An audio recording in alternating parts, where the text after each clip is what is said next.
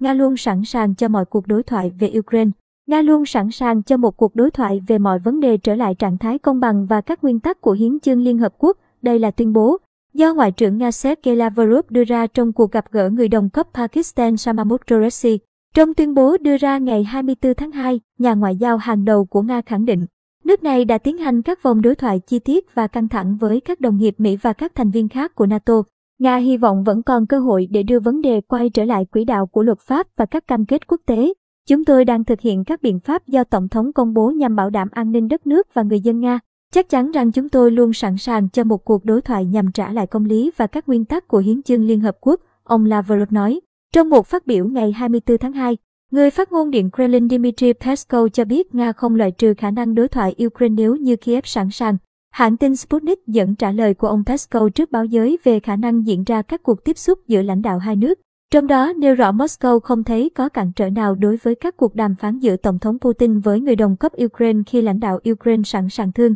lượng về những lo ngại an ninh của Moscow. Trong một tuyên bố cùng ngày liên quan đến tình hình Ukraine, người phát ngôn Bộ Ngoại giao Nga Maria Zakharova cũng bày tỏ, lẽ ra đã có các cuộc tiếp xúc cấp ngoại trưởng giữa Nga và Mỹ để giải quyết tình hình Ukraine và an ninh toàn cầu. Tuy nhiên chính Mỹ là bên đã từ chối tiến hành các cuộc thương lượng này. Trước đó, ngày 24 tháng 2, Tổng thống Nga Vladimir Putin cho biết, ông quyết định tiến hành chiến dịch quân sự đặc biệt nhằm đáp lời kêu gọi của những lãnh đạo hai vùng ly khai ở đông Ukraine mà Nga đã công nhận độc lập. Nhà lãnh đạo này cũng khẳng định Nga không có kế hoạch chiếm đóng các vùng lãnh thổ của Ukraine. Cùng ngày, Bộ Quốc phòng Nga cũng ra thông báo giải thích rõ, quân đội nước này không nhằm mục tiêu vào các thành phố của Ukraine mà chỉ giới hạn trong các cuộc tấn công và làm mất khả năng hoạt động của cơ sở hạ tầng quân sự Ukraine. Việc tấn công không gây ra bất kỳ mối đe dọa nào đối với dân thường. Trong khi đó, Mỹ và các nước phương Tây tiếp tục phản ứng mạnh và có những động thái siết chặt trừng phạt Nga liên quan tới tình hình Ukraine. Đêm ngày 24 tháng 2 theo giờ Brussels, tại hội nghị thượng đỉnh bất thường Liên minh châu Âu EU về khủng hoảng Nga-Ukraine,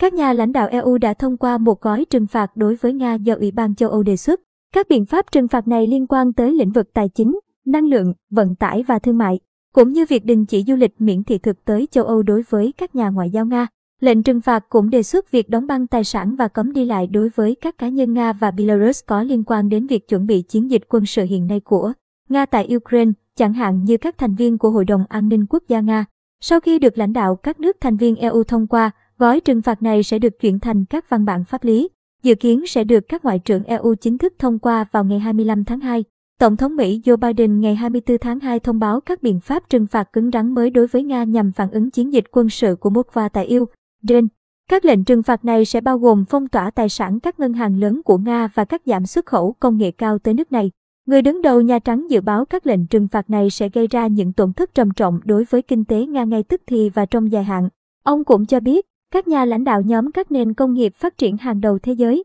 G7 đã nhất trí xúc tiến các gói trừng phạt cứng rắn và các biện pháp kinh tế khác nhằm buộc Nga phải chịu trách nhiệm cho hành động quân sự ở Ukraine. Trước bối cảnh trên, người phát ngôn Bộ Ngoại giao Nga Maria Zakharova ngày 24 tháng 2 cũng đã tuyên bố Nga sẽ đáp lại châu Âu và Mỹ bằng các biện pháp trả đũa sau khi các nước phương Tây tìm cách trừng phạt Moscow vì căng thẳng tại Ukraine.